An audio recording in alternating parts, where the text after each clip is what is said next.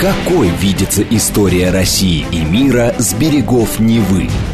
Авторская программа петербургского историка Сергея Виватенко «Виват. История». Самые яркие и самые загадочные страницы прошлого, судьбы людей и империй, великие достижения и потрясения от древних времен до современности. «Виват. История». Программа предназначена для лиц старше 16 лет. Здравствуйте. Вы слушаете «Радио говорит Москва». В эфире программа «Виват История». У микрофона Александра Ромашова. Я представляю вам автора и ведущего программы, петербургского историка Сергея Виватенко. Здравствуй, Сергей. Здравствуйте, Саша. Здравствуйте, дорогие друзья. В конце выпуска традиционной исторической викторины мы разыгрываем книги от издательства «Вита Нова». А тема сегодняшней программы «Афганистан». Вот хотелось бы спросить тебя вначале, о чем именно мы сегодня будем говорить в программе. Вспомним ли мы афганскую войну, как ее называют, вернемся ли мы в средние века Афганистана, обратимся ли мы к современной ситуации? Ну, давайте так. Как говорили в советское время, утром в газете, вечером в куплете. Происходит, в общем, после тех событий, которые начали происходить месяц назад, в августе, вопросы задаются. И поэтому я решил сделать передачу, рассказать, что такое Афганистан, в первую очередь, да? чем он отличается от других стран, что там происходило, кто побеждал, кто не побеждал. Чтобы понять, да, ну, чтобы понять, что происходит сейчас, пойдем немножко в прошлое, в историю этого государства.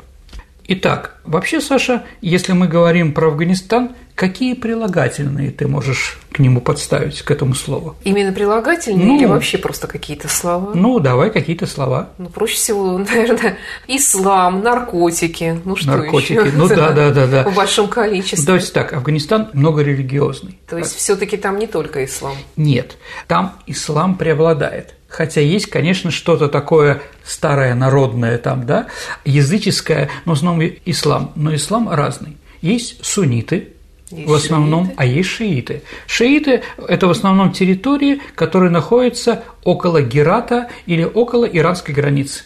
Понятно влияние? Многонациональный. Слово «афганец» – это очень широкое понятие. Как индиец. Да, индус. Абсолютно верно. Ну, индейец тоже. И китаец, индейец, кстати и, говоря. Ну, и китайцы в меньшей степени, все таки хань преобладает. Угу. Здесь есть, конечно, преобладающее племя. А надо сказать, дорогие друзья, что, наверное, э, в Афганистане, ну, во-первых, нет одного единого народа, да, но и даже национальности там не сильно организовались. Там еще племенные вещи играют очень большую роль. Из какого-то племени, да, там борются как раз, да, э, разные племена, из какого-то племени становится понятно, кто ты враг, не враг, как с тобой можно разговаривать, сколько у тебя шашек, ну или пулеметов, или стингеров, это уже не важно. А вот, и так далее и тому подобное, да, многонациональный, ну, пуштуны, это главная нация – она находится в центре и на востоке Афганистана. А граница на востоке Афганистана, линия Дюранда так называемая, это граница между Британской империей и Афганистаном, оно разделило пуштунов на две части. Одни живут в Пешаваре, пакистанском, да, а другие живут на территории нынешнего Афганистана. В общем, там тоже запутанная история. Запутанная. Кроме этого, там живут узбеки. Ну, бывший генерал, сейчас он фельдмаршал Дустум такой, да? Мазари-Шериф есть такой город, там очень красивые а, белые голуби и очень красивая, ну, что такое Мазар? Ну, шериф понятно. Мазар – это кладбище, угу. как бы там, да, с детьми базар, без детей мазар, говорит народная мудрость. Вот. Там э, похоронен один благочестивый человек, и вот там очень хорошие, красивые голубого цвета, а, голубого цвета такой мечеть хотел сказать, обязательно посетите как экскурсовод. Нет, я так говорить не буду, дорогие друзья. Думаю, что без нас как-нибудь обойдутся эти экскурсии. Так или иначе, узбеки, а таджики, ну, самый известный таджик-афганец – это Шах Ахмад Масуд. Сейчас его маленький, там, да, а сын там рулит, пытается, да, это Паншер – которую мы там штурмовали, брали там много раз. А вот, все безрезультатно. А хазарейцы. Хазарейцы, Саша, это Хазары? монголоиды. Ага. Ну, с хазарами, конечно, сложно. Там по-моему, ты знаете, статистика знает все, и вот статистика прошлого года говорит, что в Афганистане живет один еврей. да, всего. Поэтому с хазарами там проблема. Но вот есть такое племя, да, и мало ли кто там еще. Ля-ля, например. Цыгане. Цыгане, абсолютно верно, да, таджикские, как мы их угу. называем, да. Вот, кто-то что-то ходит и так далее и тому подобное. И они все говорят на разных языках. Да, конечно. А тогда кто такие афганцы? Афганцы – это второе название пуштунов. Угу. То есть, да, ну там все и Афганистан, страна афганцев, да, и Афгане, денежная единица, вот такой вот перебор, такой ёрш, как говорят в России, да, а, разного всего. Почему их так много? Саш, а где в маленьком, на квадратном километре или где-то в маленькой географической точке много национальностей? Ну, кроме больших городов. Ну, где у нас такие вещи? На рынке. Умница, Саш. На самом деле рынки давно уже под национальными скуплены там, да? А в нашем городе, я очень уважаю, потому что русский торговать не умеет, в основном рынки под азербайджанцами. Да, там на сеном рынке я посмотрел, мясо сейчас продают только таджики. Вот, поэтому говорить о том, что там много национальностей, я бы не стал. Но, в общем, правильно, в горах, на Кавказе, например, да, то есть Дагестан, где на маленькой территории живут столько разных народов, да, Почему, Саша? А потому что в горах есть шанс выжить. Уйти куда-то в гору, куда захватчики не пойдут. Ну, помните, как у Высоцкого, ведь это наши горы, они помогут нам. Не зная гор, лезть туда – это самоубийство. Тебя там встретят, да, ну, к утру ты не доживешь. Вот, поэтому, скажем так, большие горы дают шанс а, людям отбиться. А с другой стороны, когда идут захватчики, они скорее город какой-то большой пограбят, чем пойдут по улам там или по ущельям там собирать что-то. Ну, многое не соберут. Там как бы не очень богатые люди живут. Понятно, что там такого сильного сельского хозяйства не существует. Ну, скотоводство, конечно, в первую очередь. Хотя, конечно, и другие тоже направления. Да? Ты говоришь наркотики. Ну, сто процентов, конечно, опиумный мак там растет в большом количестве. И люди, ну, занимаются бизнесом. Ну, дорогие друзья, что из Афганистана продают такой, ну, фундук, орехи, да, и мак-сырец. А сколько стоит килограмм фундука и сколько стоит килограмм, понимаете, да? Поэтому при всех разных вещах опий побеждает, хотя с ними борется кто-то в большей степени, кто-то в меньшей степени, да, ну, как бы это тоже такая вещь, которая играет свою политику, ну, последние 50 лет, наверное, да, хотя, наверное, что-то было и до этого, хотя я не знаю, что. А можно вот вопрос угу, такой? Давай. Вот ты сказал, что там есть и таджики, и узбеки, угу. и другие национальности. Они всегда там жили изначально, или это какие-то переселения там были? Ну, конечно, были какие-то переселения, но в принципе это все аборигенное население. Еще раз, когда туда приходит кто-то не аборигенный, еще раз, они все разные, как мы уже сказали, да? И по национальности, я не знаю, там узбеки, тюрки, да, эти иранская группа языков, да, там. Пуштуны. Ну, таджики. Пуштуны тоже, да. Религия разная и многое другое. Поэтому что такое Афганистан? Является он единой целой единицей? Нет, не сформировались и никогда не пытались объединяться. А почему же они тогда не распались на мелкие э, государства какие-то, да? Ну, как в Европе там, да? Не до такой степени, мне кажется. В Европе тоже, конечно, есть национальные государства, ну, но... Германию разъединили по ну, Вестфальскому да. миру 1648 год. И Пакистан. Ну, Пакистан – это тоже сборная. Слово «паки» – это же ведь не народ, это четыре различных национальности, которые объединяет Пакистан, да? Но в Пакистане все таки религия одна. И одна историческая вещь. Что похоже у Пакистана и Афганистана? Все эти разные народы соединяются вместе, когда приходит внешний враг. Вот когда появляется внешний враг, между ними заканчиваются разные споры – они, может быть, ненавидят друг друга, возможно, рассказывают какие-то похабные анекдоты про соседа. Такие вещи бывают. Но когда приходит враг с севера, с юга, с востока или откуда-то, они объединяются против общего врага. То есть они считают, что мы, вы там узбеки, вы таджики, вы хазарейцы или вы пуштуны, да, мы здесь изначально живем, да, мы готовы друг друга терпеть, потому что здесь как бы во имя Аллаха все это происходило долгие годы. Да? Мы можем с вами бороться за какую-то равнину, какую-то долину, какой-то перевал, кто за что будет э, с чего деньги собирать, да, это да, приграничие какие-то вещи, да, ну так, в принципе, да, вы афганцы, это аксиома. А когда кто-то приходит другой, начинается разные, э, ну, скажем так, начинается Отечественная война за Родину. А, вот. Я сейчас расскажу какие-то такие моменты, Саш. А надо только единственное понимать, что я расскажу один момент, а вы как бы сравните это с другими.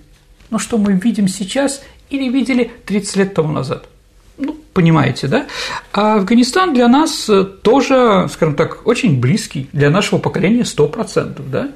Кто-то через него прошел, кто-то не прошел, ну, в общем, потерянное поколение или какие-то разные другие вещи там, да, происходят, да? А вот, мы все это видели.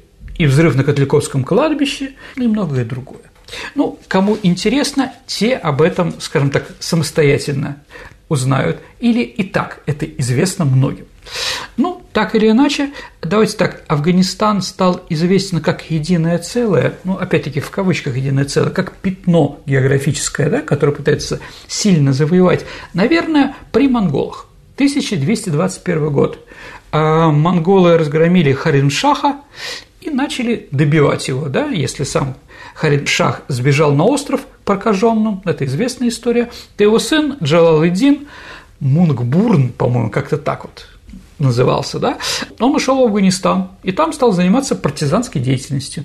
Как не хотели монголы, но, в принципе, им ничего не удалось устроить там, да. А вторжение монголов, Саша, имело долгосрочные последствия.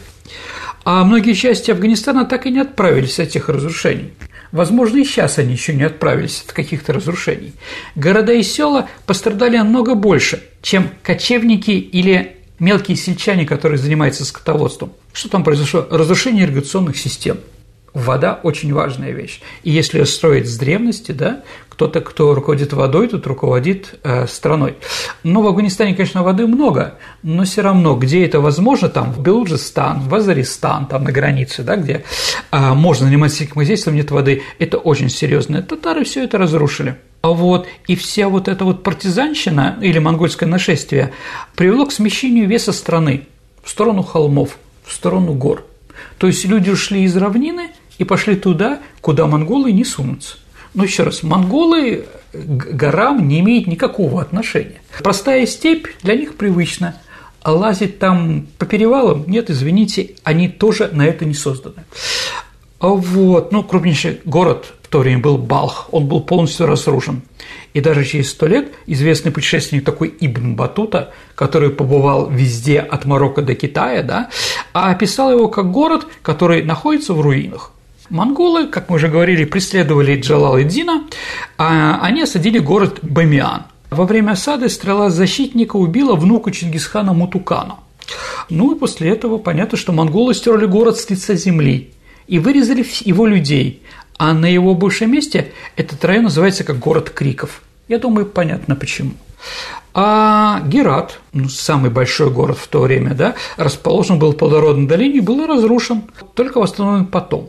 В общем, после распада Монгольской империи Герат в конечном итоге стал частью уже Ирана или Средней Азии – ну, кто как боролся. То есть за эти места пытались бороться разные соседние государства. И такое происходило достаточно часто. А вот потом пришел Тимур, он включил большую часть этой территории в свою огромную империю. Ну да. Это какой год уже? Это 14 век. А, он включил большую часть территории в свою огромную империю, а даже Герат сделал столицей. Но потом местные жители выдавили Э, захватчиков из Гераты, поэтому внук его, Пир Мухаммад, сделал резиденцию Кандагар. Ну и там было, в общем-то, не очень для, для хозяев новых, да. А тимуриды, они были тюркские, представители тюркских разных племен, народов. Поэтому они принесли достаточно большое влияние на местные жители, оказала тюркская кочевая культура. Также на них оказывала персидская цивилизация, ну и, конечно, индусы, да. Да, и сейчас, если мы, если вы кто-то, как вы видите по телевизору, а на машины, которые там разъезжают, и нет железной дороги, там ми- минимальная железная дорога, построена нашими. Ну, она уже давно забыта, и думаю, что все рельсы давно уже отправлены в Китай на переработку. Заброшено все. Ну, заброшено, да. Еще раз, это достаточно маленькая территория. Так вот, автомобили в Афганистане, а все они раскрашены, как индийские фильмы. И поэтому индийские фильмы самые популярные в Афганистане. Саш, вам нравится индийский фильм? Бывает всякое. Понятно. По настроению. Ладно. Так вот, э, в 1504 году а, потомок Тимура Бабур переехал из Кандагара в Кабул. И с этого момента Кабул является главным городом страны. То есть, еще раз, с 16 века этот город стал чем-то важным для этой территории. Вот, вообще, Кабул, конечно, для него служил военным штабом. Но он потом очень успешно воевал в Индии, захватил ее, даже новая династия получилась, да. И как раз Бабур превратил Дели в столицу уже империи великих моголов, как это называлось, да. То есть Афганистан иногда очень удачно куда-то выходил. Какие-то были достаточно сильные, интересные товарищи. А вот в 17 веке Афганистан был разделен на три основных, или состоял из трех регионов. Север находился под властью Бухарского ханства, поэтому Мазари-Шериф там узбеки. Хотя узбеками, конечно, они тогда не назывались. Это мы придумали. А Запад – это Герат, иранские шииты, да, севефиды и другие интересные люди, да. Ну и остальная часть, восточная, это большое влияние индусов, ну и как бы вот этот Бабур, который руководил всей этой территорией. 1704 году персидский шах Хусейн назначил грузинского царя Георгия XI управляющим Афганистана. Вот, грузины, как видите, трижды входили в Афганистан. Они не любят об этом говорить, да? В начале XVIII века, потом вместе с нашими войсками. Вот, ну и, да, грузинский контингент был в этой армии свободы, армии демократии, как это называлось, да? Ну вот, по-моему, 24 грузина погибли во время, за последнее время, да, именно в Афганистане.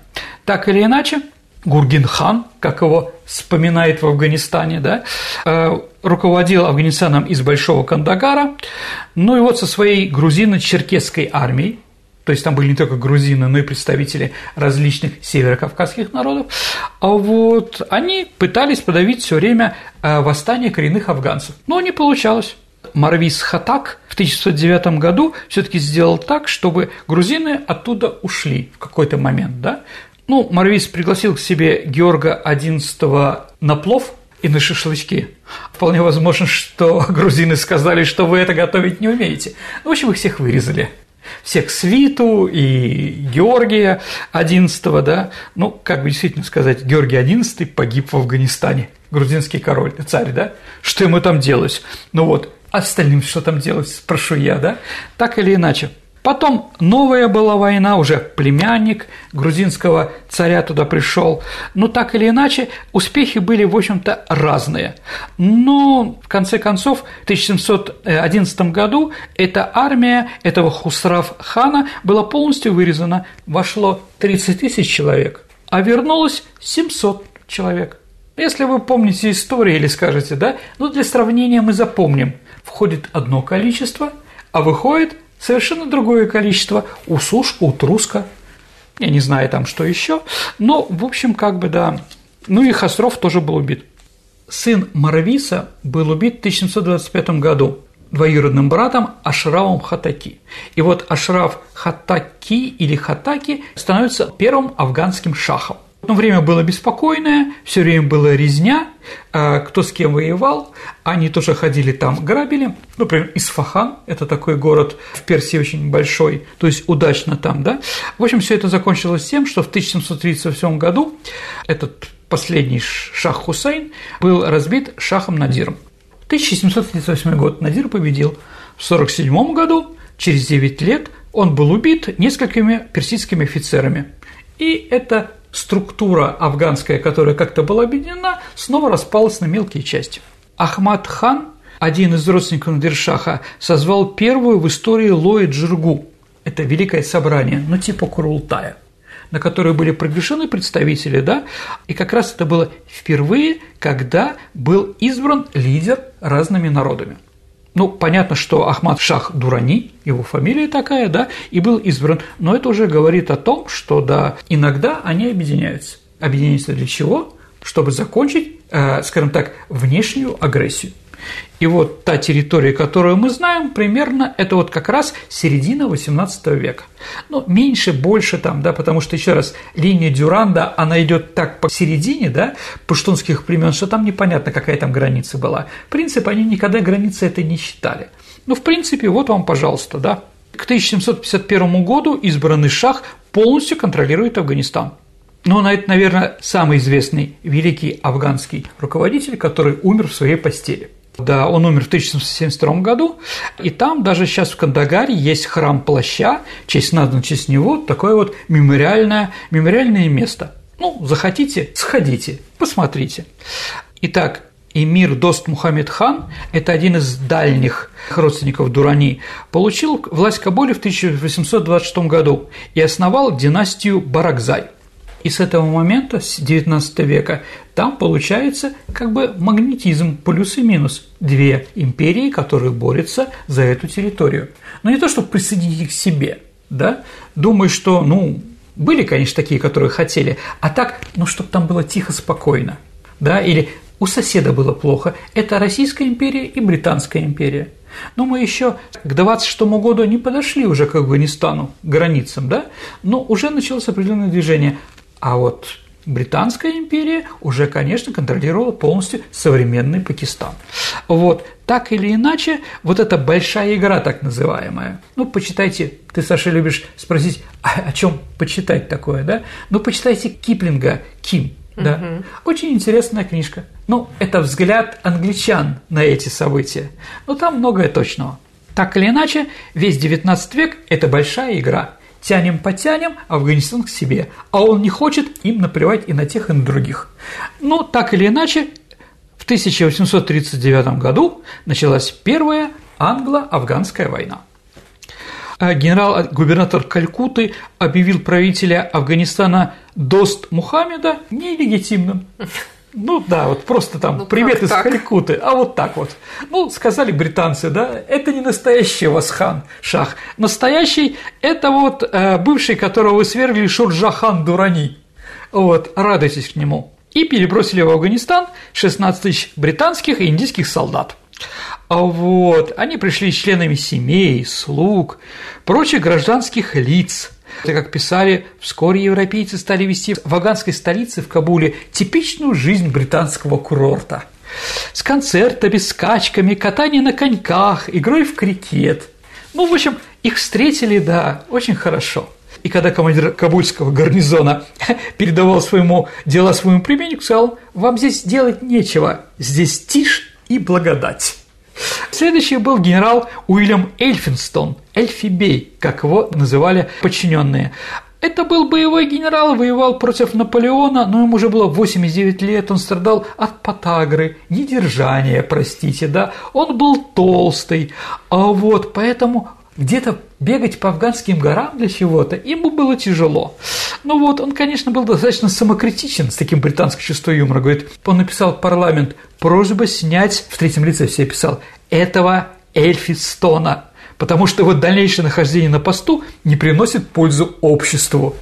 Вот, и просил заменить его, но не заменили. Вот. О политическом военном положении от генерала имел весьма приблизительное представление, что происходит в Афганистане. Еще раз, в крикет можно играть, скачки, да, там дерби какое-то, это мы можем, да, а что там происходит, непонятно. И, конечно, он попытался снизить расходы на оккупацию. Поэтому он перестал платить племенам. А британцы вошли и стали каждому племени давать деньги, чтобы они были лояльны. Ну, как бы какое-то время денег не схватило, и он говорит, давайте гильзаем, да, есть такое племя пуштунское, да, больше платить не будем. Они далеко, они в горах, ну, в общем, им не нужно. Это была роковая ошибка. А в ответ они сразу напали на один из караванов. И события развиваются стремительно.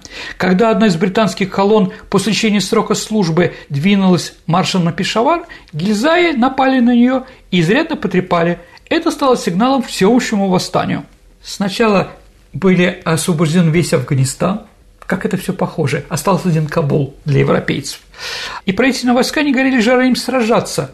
А афганские войска, которых британцы научили, одели в красную форму с тюрбанами, да, они были очень красочные, да, давали деньги, они маршировали в Кабуле, и вся европейская диаспора аплодировала, да, они разбьют кого угодно, мы столько вложили, а когда их бросили против Гюльзаев, никто не захотел воевать против другого племени, они сразу перешли на их территорию. На их... Как это знакомо, да, Саша? Новый британский посланник Уильям Макнехтом решил все таки вождей столкнуть лбами. Ну, разделяй и властвуй. Это же везде действует. И вот он предложил одним деньги и другим деньги. Эти деньги взяли, а потом вместе отрезали голову этому самому товарищу. Ну, да. Прелестно. Да. А тело его долго было подвешено на мясной крюк на афганском кабульском базаре, да? Ну, я вижу, Саша, что тебе эти красочные вещи ни к чему. Ну, в общем, да. Сергей, прервемся на несколько минут и продолжим программу «Виват История» после выпуска новостей на радио «Говорит Москва». Хорошо. Какой видится история России и мира с берегов Невы? Авторская программа петербургского историка Сергея Виватенко «Виват. История». История. Продолжается программа «Виват История». Вы слушаете «Радио говорит Москва». В студии по-прежнему автор и ведущий программы – историк Сергей Виватенко. Сегодня мы говорим про Афганистан. Возвращаемся в эту интересную страну. А вот Эйчман понял, что воевать с Афганистаном не может, и начал переговоры унизительным соглашением, в котором англичанам разрешалось уйти из Афганистана, да, а за, да, они должны покинуть Кабул, а за это их преследовать не будут. И вот последние полторы тысячи британских и тысячи индийских солдат армии Фистона, а также 12 тысяч гражданских лиц, которые сотрудничали с британской администрацией, отправились в путь Джалалабад, который находится в 140 километров от Кабула. Они взяли с собой 6 пушек. Там было холодно, голодно, волки, но самое главное – афганские повстанцы. А за два дня колонна преодолела едва 16 километров всего от всех этих вещей. Но, забегая вперед, скажу, что вернулся в Индию только один британский солдат, врач, которого посчитали мертвым, да, его раздели гола, естественно, ну, всех мертвых там раздевают, чтобы какой-то бакшиш был, подарок какой-то, да, а вот его посчитали мертвым, это врач Уильям Брайндон, да, это 13 января у деревни Гайдамак, да, как там пишет Теодор Фонтейн, кто должен слышать, не даст нам ответ, они погублены все, их нет, 13 тысяч шли с караваном, вышел один из Афганистана. Стихотворение, которое называется «Афганская трагедия». Это середина XIX века, господа. Что-то вам это не напоминает? Продолжаем. Вторая афганская война. Ну, они уже умные англичане, да? Они же по-другому теперь будут. Это 1878 год. Она началась после того, как эмир Шир Али отказался принять британскую миссию в Кабуле. Сказали, вы нам здесь, европейцы, не нужны. Ну, Европа после этого била войну. Ну, не вся Европа, а Англия. В общем, это закончилось тоже для них плохо. Внук уже Ширали Амунула в 1919 году, ну, воспользовавшись Первой мировой войной, когда британцам было не до этого, он пытался все время выдавить англичан их влияние из Афганистана. А тут еще Советский Союз с идеями помощи интернационализма, да? В общем, первый, кого признал Афганистан как независимое государство, это было, конечно, советское правительство Ленина. Кто еще, да? Туда было направлено, а, например, ну, Раскольников, мы о нем говорили, когда говорили про кронштадтский мятеж. Да. 19 год, начинается новая война третья, последняя война Британии с Афганистаном. Она закончилась также неудачно, но мы уже Афганистану помогали, они брали у нас оружие там и деньги и прочее. В общем, Эмманула хан правил до 29 года, а с 25 года его правительство признали уже все. То есть это впервые в истории Афганистана, и границы понятны, дипломатические отношения с ними тоже на равных. Непонятно, что границ, какие, между какими странами. Ну, еще раз, тогда были три страны. Великобритания, ну, британская, Пакистан, да, Персия и Советский Союз. И все эти три страны как бы признали эти границы. Притом Эммануэл Хан еще занимался пропагандой жизни европейской. Он поддерживал образование женщин. Но, наверное, вы понимаете, что до этого никто не поддерживал образование женщин. 68-я статья Конституции – начальное образование обязательно. Ну и борьба с мусульманской вуалью, хиджабом, да и открытие школ, где было совместное обучение, привело к тому, что началось восстание в Афганистане против этого европеоида. Это восстание Шинвари в ноябре 28 года. В общем, это закончилось гражданской войной. И вот восстание свергло этого самого Аманулу. С 29 года объявлен новый король Надир хан. Вот он тоже начинает консолидацию власти. Но он отказывается, консолидация происходит от отказа реформ Аманулы хана через постепенный подход к модернизации. Но за это он был убит студентами. 1933 году его убили в Кабуле, когда он поехал в ВУЗ смотреть. Следующий Мохаммед Захир Шах. Он правил с 1933 года по 1973. В фильме «Миссия в Кабуле» там как бы он упоминается. Такой фильм был достаточно интересный. После Второй мировой войны его сверх, его дядя, премьер-министр Мухаммед Дауд хан, то есть он двоюродный брат был. Вот Дауд хан всегда искал сближение с Советским Союзом. То есть вот это вот нормальная тихая граница между Афганистаном и Советским Союзом это была как раз после войны до 1978 года.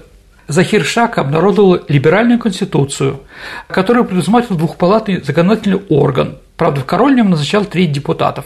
А народ избрал еще одну треть, остальные избирались через общины. Но эксперимент с демократией Захира привел к нескольким появлениям партий. Там были правые партии, мусульманские, понимаете, да? А появляются и коммунисты. Ну, например, Народно-демократическая партия Афганистана, НДПА. Саша, помните такую аббревиатуру 80-х годов?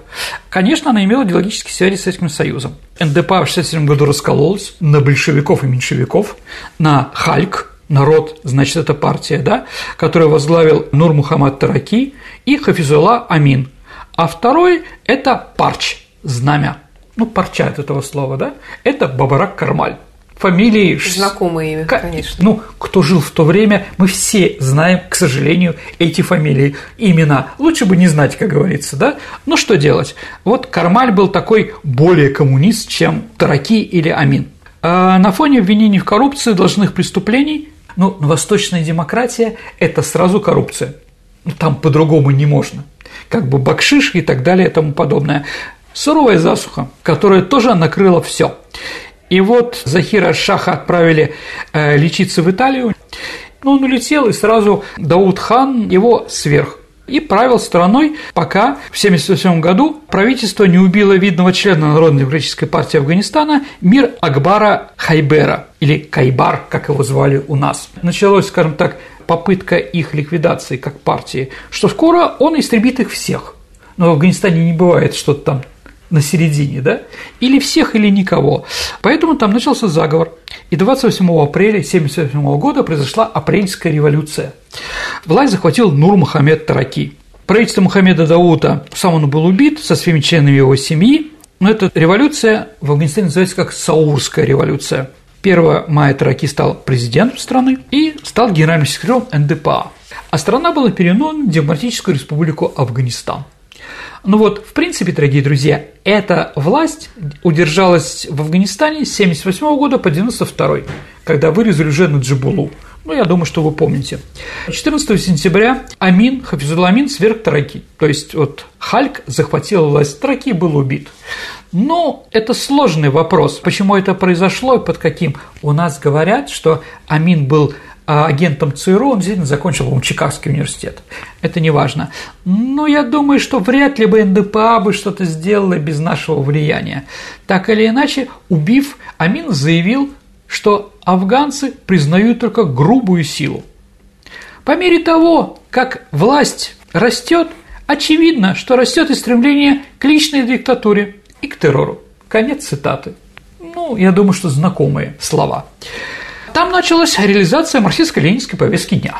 НДПА предложила заменить религиозные традиционные законы светскими и марксистско-ленинскими. Мужчин заставляли стричь бороды, женщинам предлагалось не носить чердру, некоторые мечети были закрыты для посещений.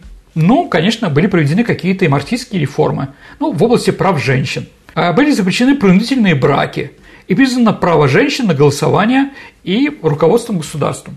Привилегии, которые женщины по праву должны иметь, это равное образование, гарантированная работа, медицинское обслуживание и свободное время, чтобы вырастить здоровое поколение для построения будущей страны. Образование и просвещение женщин сейчас является предметом пристального внимания правительства, говорила НДПА. Также попытались они провести социалистические земельные реформы, ну и, конечно, государственный атеизм. В Афганистане это, конечно, вишенка на торте. О чем разговор? Вот. Было запрещено ростовщичество. НДПА предложила Советскому Союзу помочь в модернизации экономической структуры. Но как мы помогали? Это геология, добыча редких полезных ископаемых и природного газа. Направили подрядчиков на строительство дорог, больниц, школ, бурение колодцев. Также обучали и снаряжали афганскую армию. То есть после прихода к власти КНДПА и создания ДРА Советский Союз вложил, по некоторым данным, около миллиарда долларов в этот интересный проект. Вот. Марксистско-ленинский светский характер правительства, сильная зависимость от СССР сделала правительство непопулярным среди большинства населения Афганистана. Репрессии привели к открытому восстанию против марксистско-ленинского правительства в значительной части страны. К весне 1979 года 24 из 28 афганских правительствий не контролировалось из Кабула. Больше половины афганской армии дезертируют, ушли в горы, присоединяются к восстанию – Большая часть новой политики правительства прямо противоречила традиционным афганским пониманиям ислама. А вот и Советский Союз решил вмешаться 27 декабря 1979 года. Такой праздник новогодний для нашего правительства, да. Хафизулла Амин был убит и заменен Бабраком Кармалем. И мы ввели войска. Но в ответ на советскую оккупацию администрация Картера, а потом Рейгана начала вооружать афганских маджахедов. Маджахеды – это борцы за ислам – борцы с атеистической красной заразой. Но 40 миллиардов долларов наличными они потратили Соединенные Штаты Америки, все-таки миллиард и 40 миллиардов разница в этом есть определенная. Ну и поставили, например, 2000 зенитных ракет «Стингер», которые могли уничтожать наши вертолеты. Это очень серьезная была вещь, из-за которого, в принципе, они и победили. США осуществляла поддержку мазахедов через пакистанскую разведку. Ну, в общем, за 10 лет, которые происходили эти интересные события в нашей истории, ну, было убито от полумиллиона до, кто как считает, до двух миллионов человек. Около 6 миллионов бежали в основном в Пакистан и в Иран. Ну, Советский Союз рухнул, ну, мы вывели сначала войска, а потом Советский Союз рухнул, и режим на Джибулы закончился в 1992 году. Но то, что маджахеды победили, это спровоцировало еще большую беспорядок и гражданскую войну.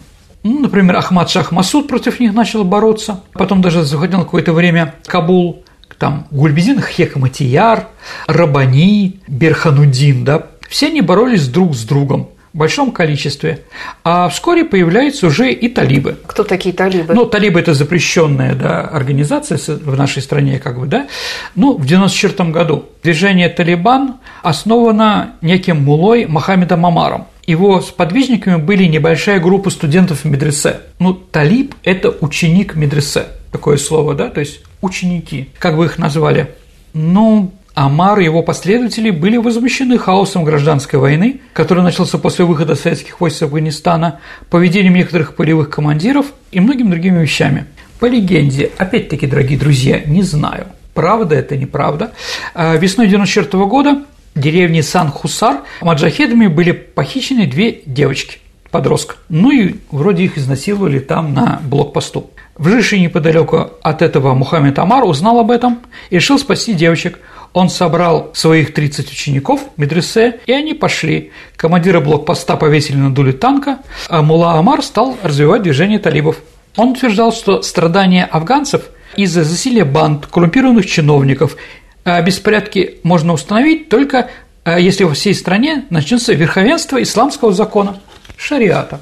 Муджахеды, конечно же, исламисты. Они борются и боролись с любым секуляризмом, то есть разделение религии и светских норм. Но боролись также с коммунистами в Афганистане. Ближе всего к талибам, наверное, это братья-мусульмане. Еще раз, это сложно, дорогие друзья, и мы до такой степени, да, не, не говорим, но очень похожи как бы, да. Ну, еще сказать, они ультратрадиционалисты. Для них главное – доскональное следование нормам веры.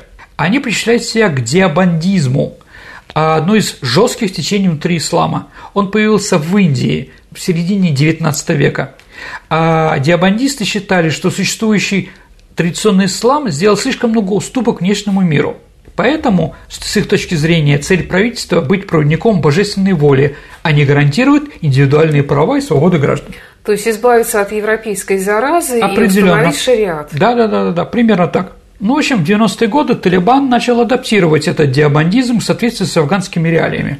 Там все таки импровизация есть. Одно из важных правил является преобладание достойных поступков. Например, решается убить в ответ на убийство, око за око. Но достойным поступком считается и простить оппонента. В Афганистане талибы отказались от этого принципа, поскольку у разных племен и народов, живущих в стране, разное понимание того, что допустимо и достойно.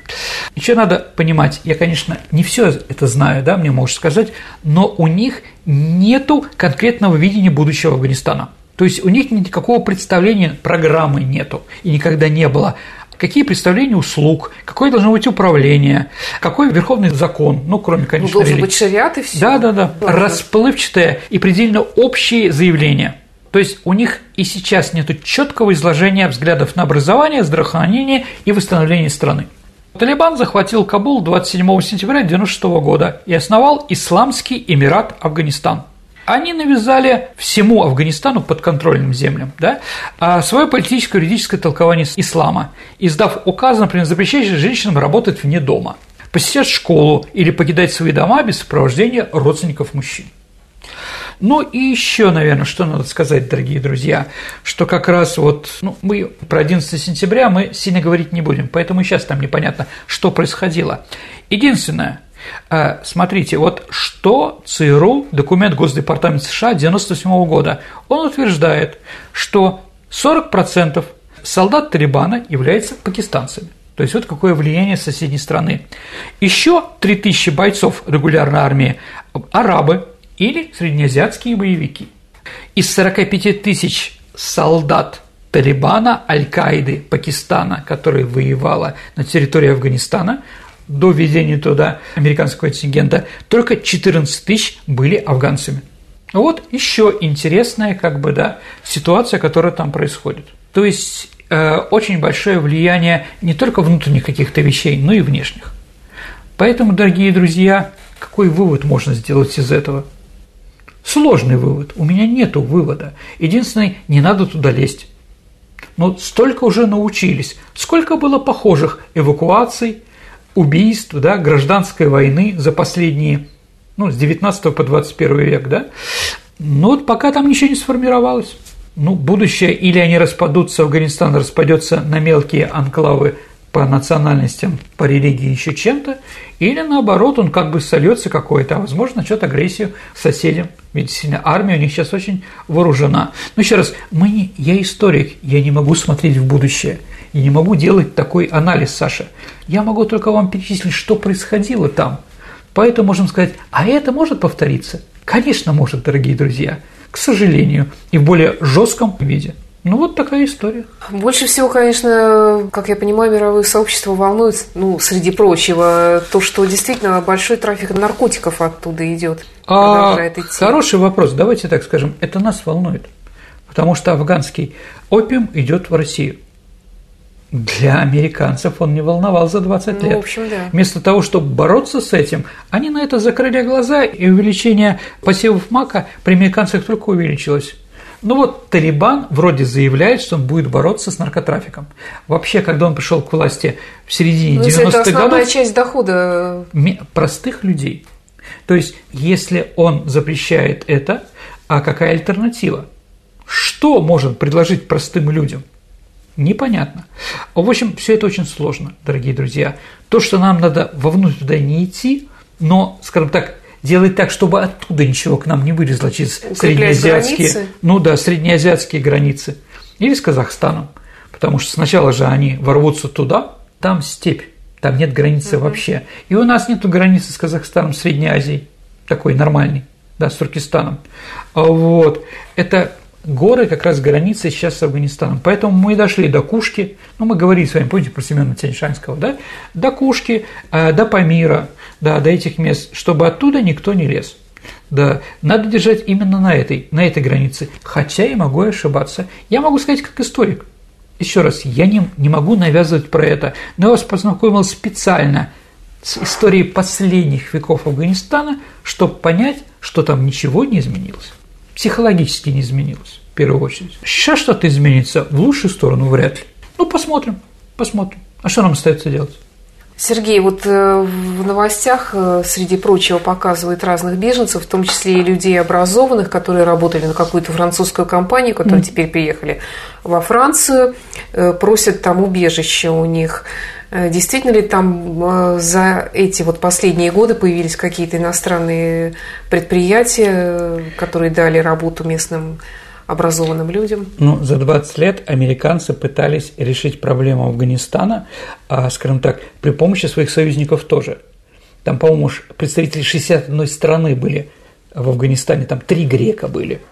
Да, прекрасные там украинцы, грузины опять туда полезли в большом количестве, не знаю для чего там, да, а, вот, то есть она, они как бы, ну, брали на себя большую часть и британцы еще, но заставляли всех остальных там тоже воевать, и те нехотя согласились. Тоже интересно такое противоречие. Ну, поляки, например, да, тогда с контингентом вошли, воевали в Афганистане, да, ну и там в Ираке они воевали, а сейчас, когда батька отправляет туда афганских беженцев в Польшу, они их не пускают с собаками, да. Еще раз, это же те люди, которые вам как бы помогали в Афганистане, там, Прzeproszam, да? Пожалуйста, пустите их, вам нет, они здесь не нужны. Так что же тогда поляки там делали-то в Афганистане? Ну, такой вопрос там, да? Или Грузия. Если у вас там был контингент, вы обязаны теперь допустить афганцев все на территорию. Я думаю, грузины сто раз перекрестятся. А вот, да, пора отвечать за эти вещи. Какие страны там были? Там будет смерть, там монголы были. Вот они через 900 лет появились снова в районе Кабула. Не знаю, на лошадях, не на лошадях, но, в принципе, понимаете. Хотя на лошадях в Афганистане иногда удобнее, чем на каких-то американских машинах. Какой интерес вообще там для европейцев в Афганистане? Ну, давайте так, интерес. Там много малоземельных элементов. Цезий, тулей, э, да, палладий. Это очень дорогие, э, очень дорогие. Чтобы их добывать, нужно там что-то построить. Чтобы делать газ из Средней Азии или из России направлять в Индию, которая нуждается в этом, только через Афганистан можно, да? Надо хотя бы гарантировать, что эту трубу не взорвут. Мы с вами были свидетелями, когда власть, которая сидит на газовой трубе, заставляет а, другие страны делать им какие-то преференции. А в Афганистане они просто не будут сидеть на трубе, они еще их будут взрывать и так далее. Поэтому, да, там есть много чего интересного. Но простому афганцу это как бы неинтересно. У них другой менталитет и другой взгляд на будущее страны, и, в принципе, это им не очень нужно. Я не знаю, как современное поколение, ну, как ты вот верно сказал mm-hmm. в начале программы, наше поколение еще помнит то горе, которое принесло нам одно упоминание этого слова Афган, Афганистан. Память об этом у нас чтится, но можно ли сказать, что современная Россия как никто другой понимает проблемы, которые сейчас происходят в Афганистане? Ну, в общем, да. Я единственное скажу, что мне не нравится, как это чтится в нашей стране. Потому что некоторые а, ветеранские организации, да, а, афганские, ну, скажем так, мне не очень нравится, что же они делают. А, скажем так, э, я бы это делал по-другому. Спасибо, Сергей, за интересный рассказ. У нас еще осталось время для того, чтобы задать традиционный вопрос нашей исторической угу. викторины. Я напомню, мы разыгрываем книги от издательства Витанова. Давай вспомним прошлый выпуск, который у нас был посвящен расстрелу, расстрелу царской да, семьи. Романовых. Угу. Напомни вопрос. А, итак, дорогие друзья, вопрос был такой. А, этот этот человек жил на Урале в конце XIX века по имени Гавриил и был знаменит тем, что искал золото, открывал шахты. Вот. Как называется место на Урале, которое названо в честь него? Но трупы царской семьи остатки захоронили в районе, который называется Ганина Яма. Угу. Правильный ответ – Ганина Яма. У нас есть много правильных ответов, но самым первым пристал, вот ты записал имя, как его зовут? Так, его зовут Павел Емельянов. Наше поздравление Павлу. Да, определенно, Павел. Молодец, вы получите очень хорошую книгу от издательства Витанова. Да, а теперь, дорогие друзья, вопрос про Афганистан. Но вы уже прослушали, какие интересные вещи, какие кульбиты происходили в Афганистане. Поэтому так В Афганистане, начиная с 1880 года, это случалось 24 раза. Последний раз в прошлом месяце, в августе. У нас последний раз это произошло 22 августа 1991 года. О чем речь? Ваши ответы отправляйте на наш электронный адрес радио Виват собака mail.ru или вступайте в наше сообщество ВКонтакте и в личном сообщении Сергея Виватенко или мне Александре Ромашовой или в сообщении сообщества Виват Истории. Вы также можете попробовать отправить ваш вариант ответа на сегодняшний вопрос. Не забудьте представиться и указать номер телефона. Приз – книга от издательства Витанова. Хорошая книга.